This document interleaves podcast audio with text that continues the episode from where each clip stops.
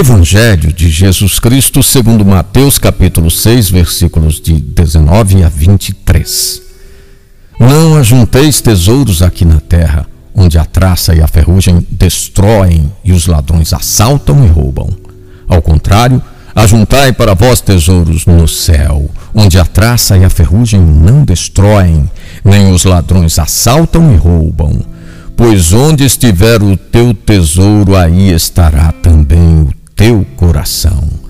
A lâmpada do corpo é o olho. Se teu olho for simples, ficarás todo cheio de luz.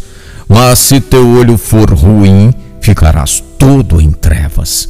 Se, pois, a luz em ti é trevas, quão grandes serão as trevas? Tenhamos consciência ou não, todos temos uma escala de valores. No alto da nossa pirâmide, colocamos o valor absoluto de nossa vida. Este valor determina a sabedoria de um discípulo. Os bens materiais exercem grande atração sobre todos nós e nunca nos sentimos satisfeitos. O mestre nos adverte de que esses bens são perecíveis e aponta 3 inimigos: a traça, a ferrugem e os ladrões.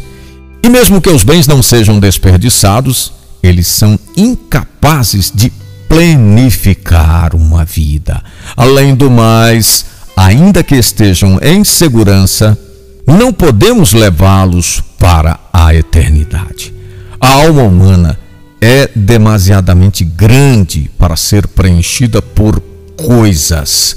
A oração litúrgica muitas vezes adverte que os bens passageiros não nos façam perder os bens eternos.